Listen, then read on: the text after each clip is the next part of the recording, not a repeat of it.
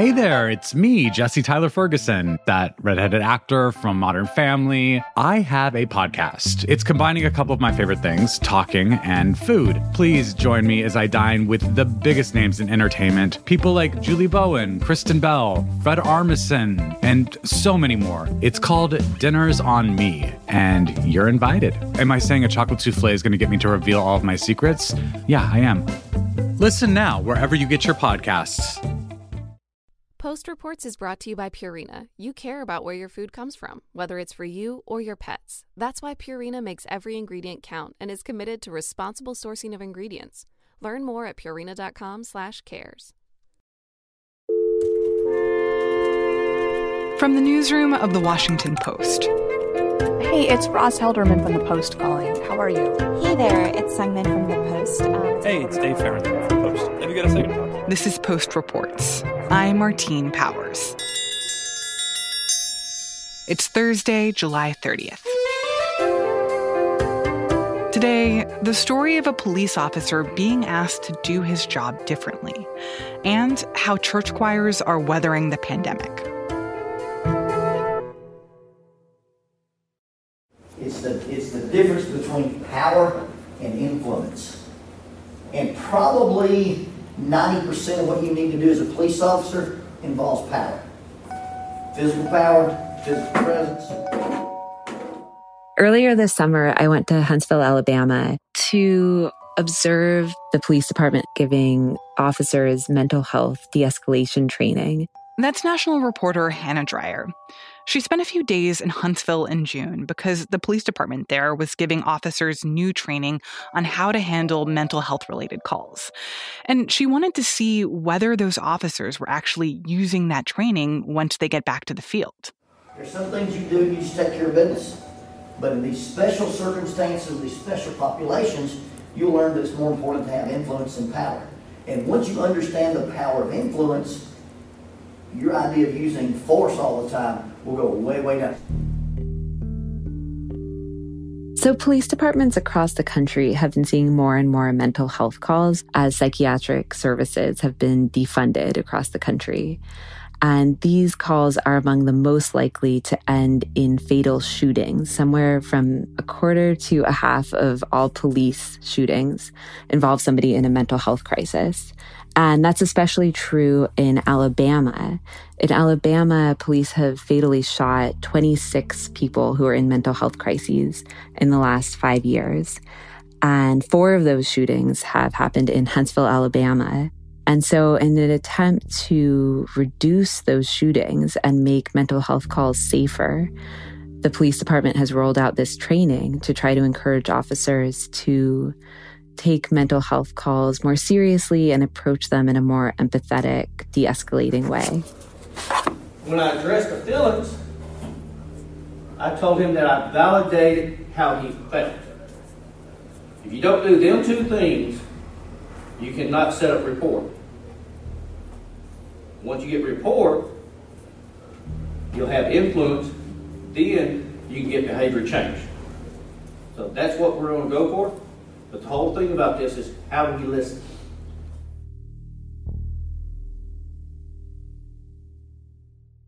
So then in Huntsville, why are they investing all this money in training police to do this rather than giving this money to like social workers or other people who would be able to respond to these calls? A lot of this really comes down to money. So in Huntsville, the city allocates $51 million a year for the police department and less than a million dollars a year for behavioral health services. And the response in Huntsville and all across the country has been to try to train police to do these social work jobs in addition to their other responsibilities, because it's just much cheaper than hiring a bunch of new people who will focus only on mental health calls. And that's been true in major police departments and also at the national level. In June, Trump signed an executive order on police reform. And he said, We're not going to defund police. We're going to go the opposite direction. And we're going to train police so that they're perfectly trained and this sort of mental health de escalation training is really at the heart of Trump's executive order. So, what does this training actually look like? Today's class is how do you listen? It ain't about how you talk, it's how you listen.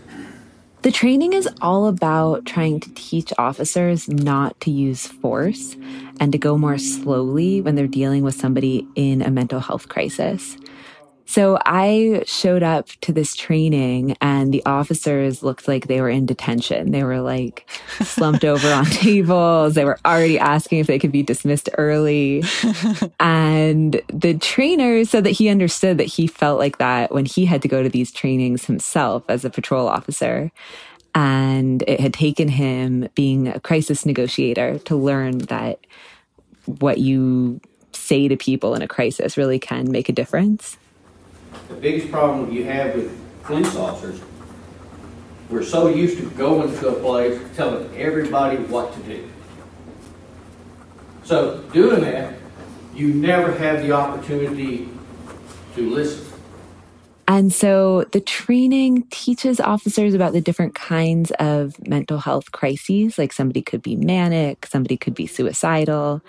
And then it just tries to walk them through how to be a good listener. So a lot of it is just sort of teaching them how to ask questions and how to stand in an open, inviting posture. Giving up a little bit of control gives you actually greater control. If I read, I'm getting too close, he ain't liking it, by me backing up hey man, what if I just step back here? Did I not just give him a little bit of control right there? Like the trainer kept telling the officers to put their hands by their heart to indicate that they were sincere. And the officers would say, well, we want our hands by our guns.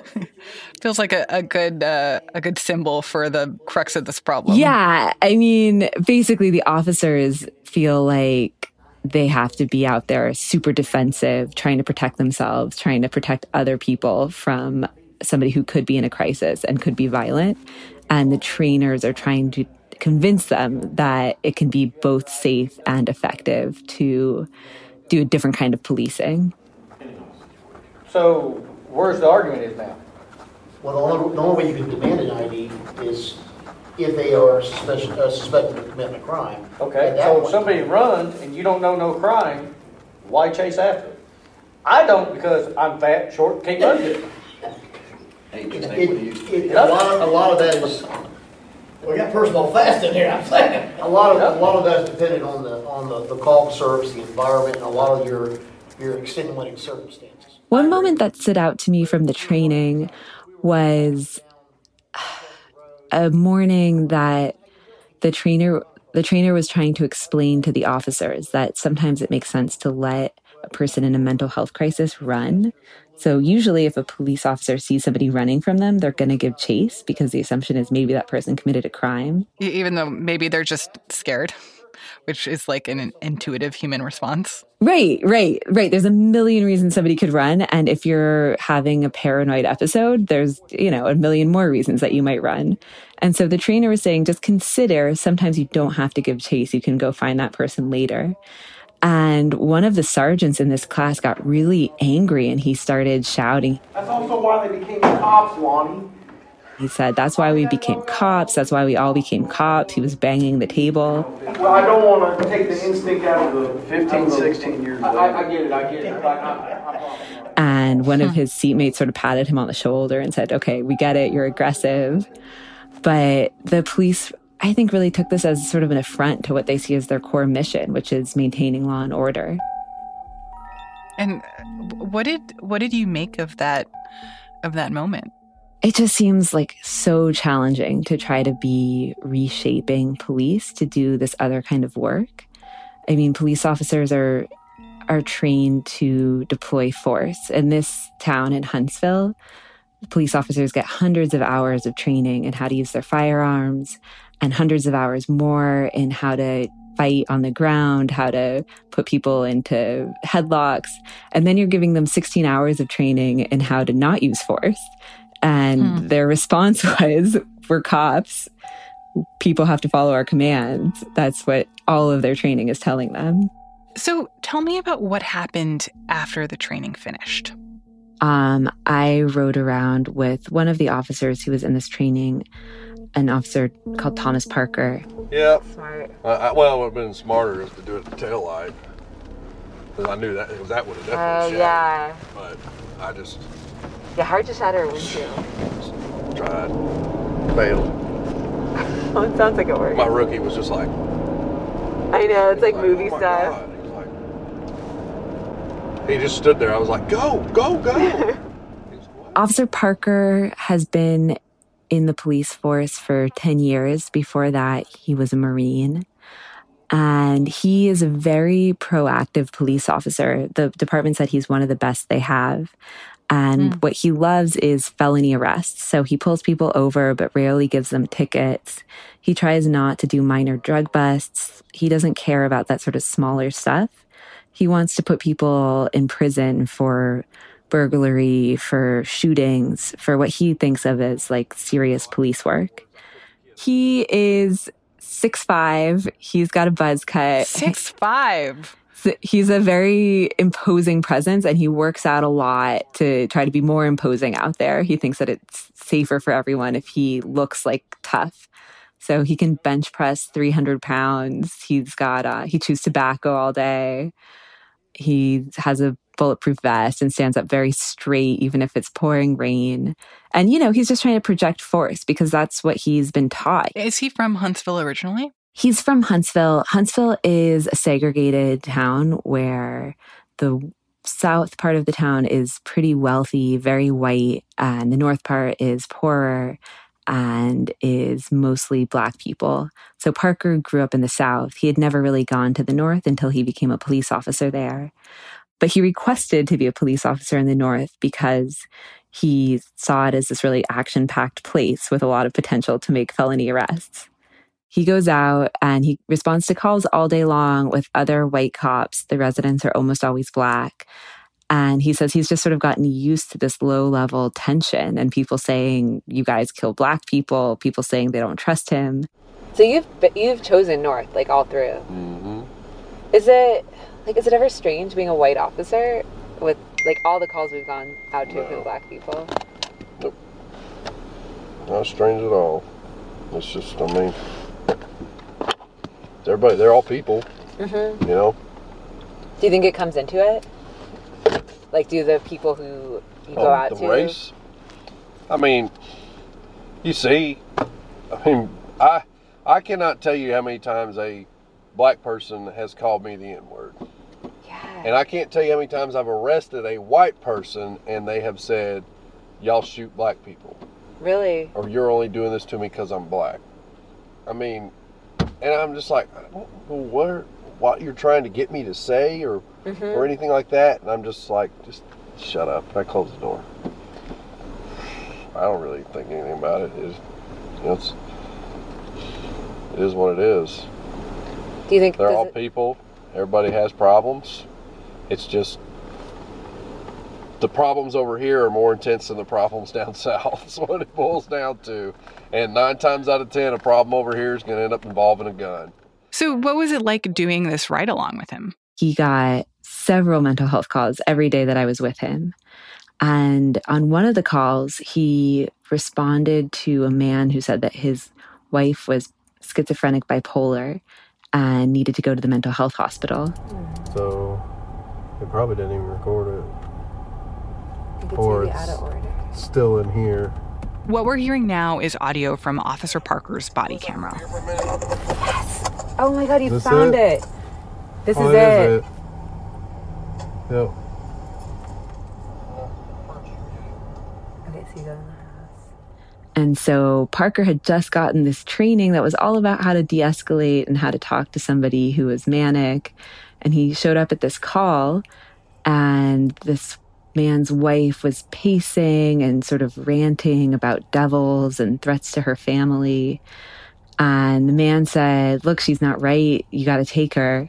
And Parker decided that the woman was pretending to be mentally ill and he left. So he was on the scene for about seven minutes and then he decided she's faking and he went on to get lunch. But but didn't her husband actually say like my wife has a history of mental illness? Yeah, so the husband said she's has schizophrenia, she is bipolar, she's having an episode. But Parker was really looking for whether she was breaking the law. And he decided, you know, ranting and antagonizing your husband, none of that's illegal. And it's hard to get somebody involuntarily committed. Uh, that's what I'm saying. Like, those moments when she is right is when, hey, just sit her down and say, hey, let's get you that help and go to the Wellstone. He would have had to make a case that she was a danger to herself or others. And then he would have had to get her into an ambulance that day. And he decided this isn't a police matter. And what he said on the way back from that call was, this husband's trying to make this my problem. And why would I make your problem my problem if it's not breaking the law? You just only tagged me. We've got a female on the line now. And then the next day, calling from the same number saying help her, but she's not giving any further information. He got called back to that same apartment. Well,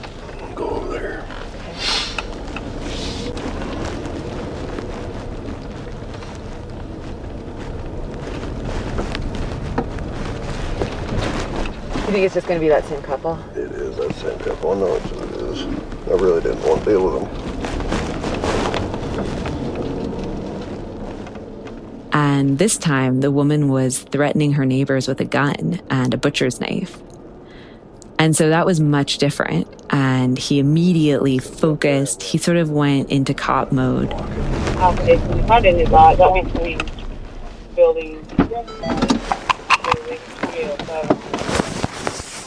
He went into her apartment where she had this gun and he was like looking all around the apartment for the gun. He was working with another officer to get her out of the apartment, to get her away from the weapon.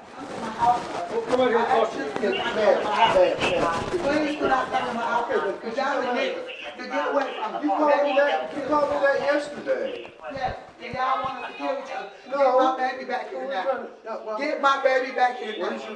He just took, he took the protection that he couldn't. And, you know, it was really tense. And in the end, they were able to de escalate that and get her into an ambulance and get her committed. But the husband was furious. The husband was like, You were here yesterday. You totally blew me off. Now you're back. Hmm. And the situation's much worse. Now the woman has a gun charge. Child Protective Services are going to be looking at her kids. And it could have been even worse. So the husband was like, Why didn't you take her yesterday? And Parker's response was, Well, yesterday she hadn't broken the law yet. Smoke, here's smoking. Yesterday I told you, Mr. Parker, I said, yo, can you take her to the institution or something? I but she was not a danger to herself or others. Walking around going, get it, was not a danger But I know already it's others. been going like this for two weeks, Mr. Parks. What about the gun?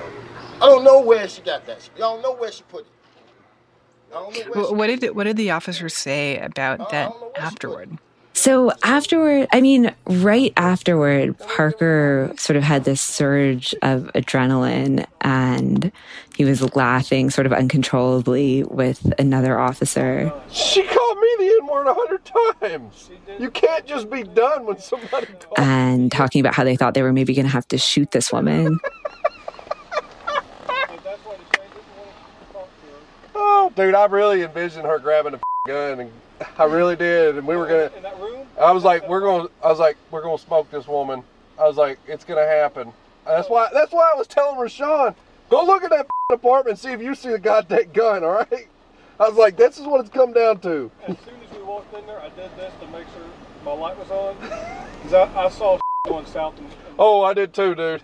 I was like, well.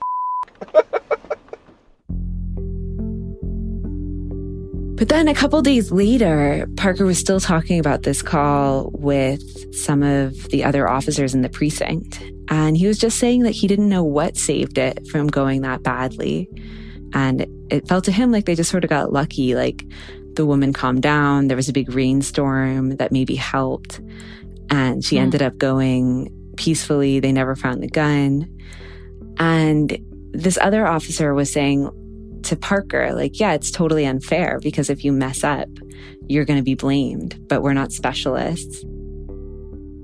When he was thinking back on what happened there and how close he got to potentially killing this woman, did he think about it in relation to the training? So, when I asked Parker about this, he said that he was just going on instinct. He totally fell back to what he knew. It was such a high pressure situation that he didn't think Hmm. about the training at all. Did you think about doing like the Johnny like hands like steepled over your heart thing when you were in that? I never thought about doing any of that. Okay. How come? I just went right back to what I normally do. It's like That's- instinct. Yes. But he did do some of the techniques from the training. So he held his hand by his heart. He used this woman's first name. He tried repeating back some of the things that she was saying to her. Like she was saying, I had this gun. It was just to protect myself. I didn't mean to hurt anyone. And he was saying, Yeah, I know you didn't mean to hurt anyone. What did the gun take? A gun? Okay, where did the gun go? I don't know. So I had it to protect me because they're all sides to me. I'm not gonna lie. Okay. But I've I did- heard about that. Yes, sir. I did not want to hurt anybody. I know, but you I just want to keep. make- No, they, they, they keep running up on me. and There's cases on them already. Don't make me a liar if you want to try to make a case. Can you get out of my house if you want to try to make a case? I want my child back. He's the protection We're just order. trying to make sure you're.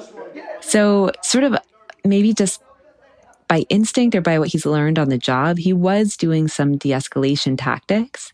But in the end, those don't seem to be what helped. He tried to talk this woman down and convince her to leave her apartment, but she was just getting more hysterical. And so he ended up just sort of using his body to force her out of the apartment.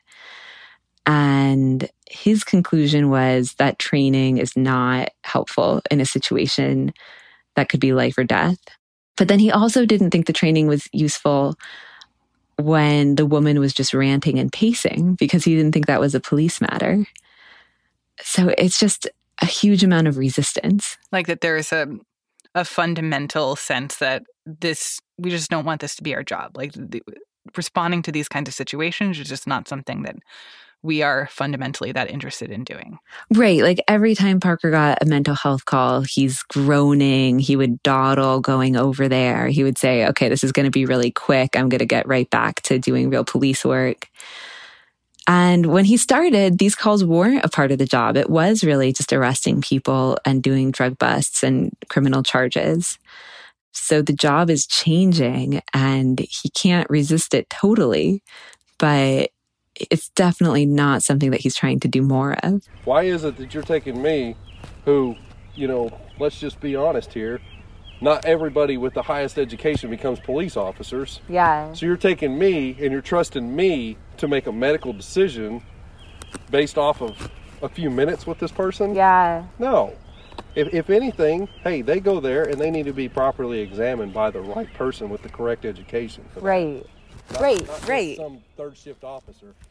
What what does Parker think should happen? Like what does he think is the solution for this? So Parker and, you know, a lot of experts who study this would like to see specialized units going out to mental health calls. So some cities are having success with these sort of mobile response units where social workers or specially trained mental health workers go out and check up on people who seem to be in mental health crises. So that would be like the call that Parker got on this first day when this woman was just ranting and pacing and her husband was worried about her. For Parker, that was totally uninteresting and not a police matter. But if you were a social worker or a mental health worker, that would be exactly what your job is um, trying to connect people in mental health crises to services. So the police would love it if somebody else would take these calls and they wouldn't have to worry about messing them up or dealing with them. The problem, of course, is that takes money. And right now, the money is all going to training. Hmm. Well, that's what seems so ironic about the situation is that you know there are obviously a lot of conversations around this idea of defunding the police or taking money that is being given to the police and putting it elsewhere. And people view that as being anti-police.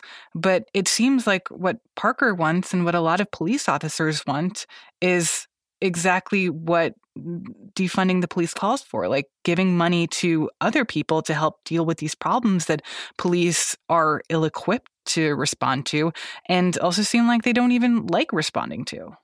I think that's exactly right. This is where Black Lives Matter and the anti racism movement and Blue Lives Matter and police officers probably agree.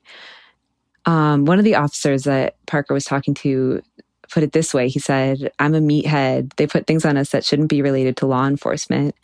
And then when you screw up because you're not a specialist, you're held accountable. You know, it's interesting that you say that these police officers are saying that it is not their job to deal with these mental health calls and that, you know, they're about kind of serious crime and serious arrests and and not just people having mental health crises. Because I kind of feel like in the year 2020, like dealing with mental health calls that is part of your job. Like a big part of policing is not just making like high level crime busts, but about interacting with the community and being a part of that community. And you can't just write that off as not your job.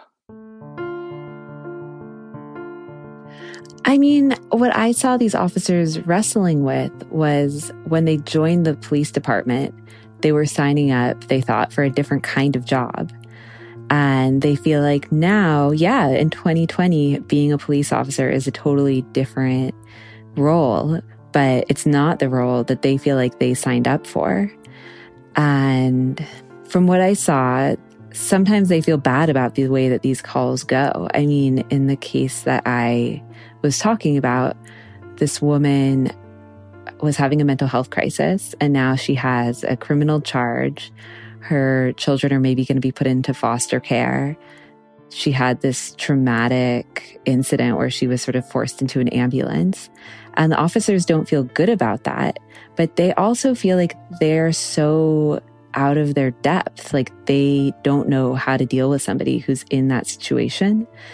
And so they feel like it should really be up to somebody who's had a lot more training and specialization.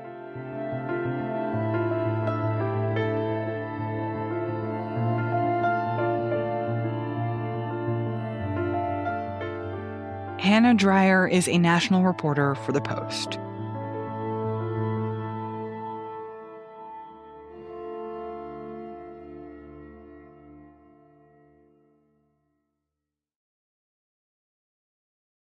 And now, one more thing about how church choirs are surviving the pandemic.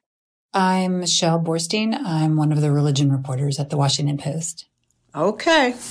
Now you're taping on your end, right? Okay. On my phone, yes. At St. Joseph's in Old Town Alexandria, Callie is in the gospel choir and also in the women's choir there. I'm a soprano, so I need I, I want to hear my altos. I want to hear the tenors and the bass. I want to hear Mr. CJ playing his guitar, Mr. Hopper playing the piano. I want to hear all that. It helps me, it motivates me, and it, it moves me. She's always been big into singing. Like she'll just start singing at any moment when you're talking to her. Songs that the, the congregation like is God is the joy and the strength of my life. Obviously, everybody knows what it's like to connect with other people and get like a high from singing with other people. But Callie described what a lot of people have described to me, which is that singing together is a kind of calling for them. You're touching somebody. They see themselves as basically uplifting other people in the same way that a pastor preaching is, like conduits of the Holy Spirit. And every time somebody says, Oh, you touched me, then I'm fine. Then I've done what God has asked me to do.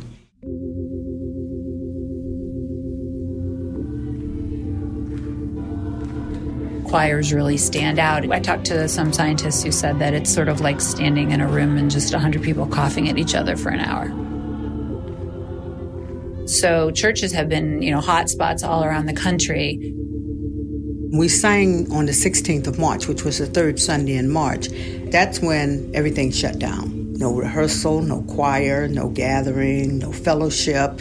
You know, we really, really, really got distant. And choirs have also not been able to meet virtually, which a lot of us do stuff virtually because there's a time lag on Zoom. And so you can't really sing together on Zoom. So basically, they have not sung with another person since March. Grant this in all our prayers to your Son. Where I am right now, I am in my dining room. I'm in church. I'm in my church, as I call it. I have my hymn book and my missalette, which has all the uh, Bible verses or whatever the readings are. Plenty good room, plenty good. I will follow and sing whatever it is they're singing. And I just sit here by myself and do that. Plenty good room, plenty good room, just choose Some churches, you know, they can solicit video or audio from people that you make at your house and then turn it into like a cool Zoom looking Brady Bunch kind of thing.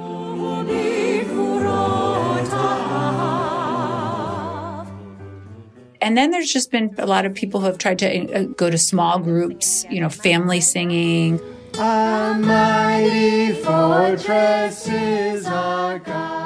Or porch choirs, which is, you know, what it sounds like, where you're just singing together with a small group outside. It over a dazzling sea, but it wouldn't And then they try, you know, some things where they'll have like uh, a call and response, which anyone in Catholic Church is familiar with, or someone singing and then someone's responding. So they'll have everybody mute themselves, uh, and then people, there can be a leader, and then people can take turns responding. Tell me, tell me, what do you see?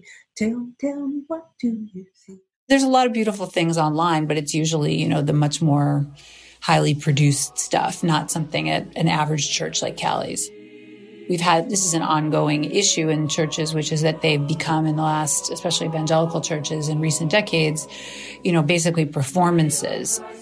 And some some clerics i talked to said like they're kind of praying for you. I mean that's really not you're supposed to be the one that's connecting.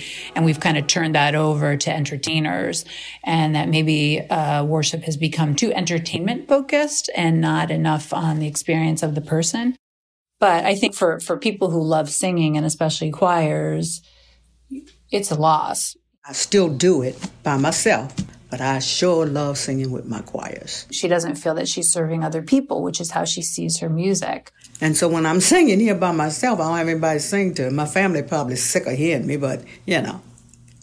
So, but um, sometimes I'll just go in the other room and just get one of my tracks to a song and just go start singing. That's why I am not ashamed of the gospel. The singing is like another language of how you're talking to each other and bringing each other up and sharing these songs that whatever song you sing with people that runs through your life. That's what these hymns are, and that's what these gospel songs are. People are in tears when they sing them. You know, there's a lot of obviously in every facet of society, but there's a lot of anxiety about what's going to happen to religious institutions because of the virus. And I think it's just adds to the anxiety, like what's going to happen to churches and small churches. And, you know, when, when will they be together again?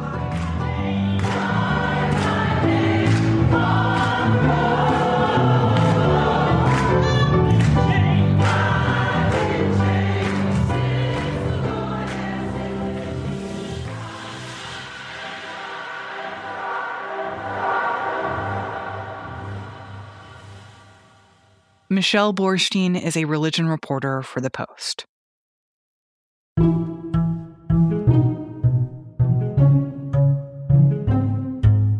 That's it for Post Reports. Thanks for listening. You may have seen that earlier today, President Trump tweeted about the possibility of delaying the election. And we were wondering can he actually do that?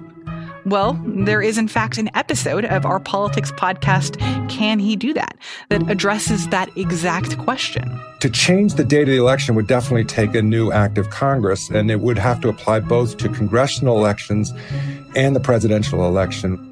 You can find a link to that episode of Can He Do That in our show notes and at postreports.com. I'm Martine Powers. We'll be back tomorrow with more stories from the Washington Post.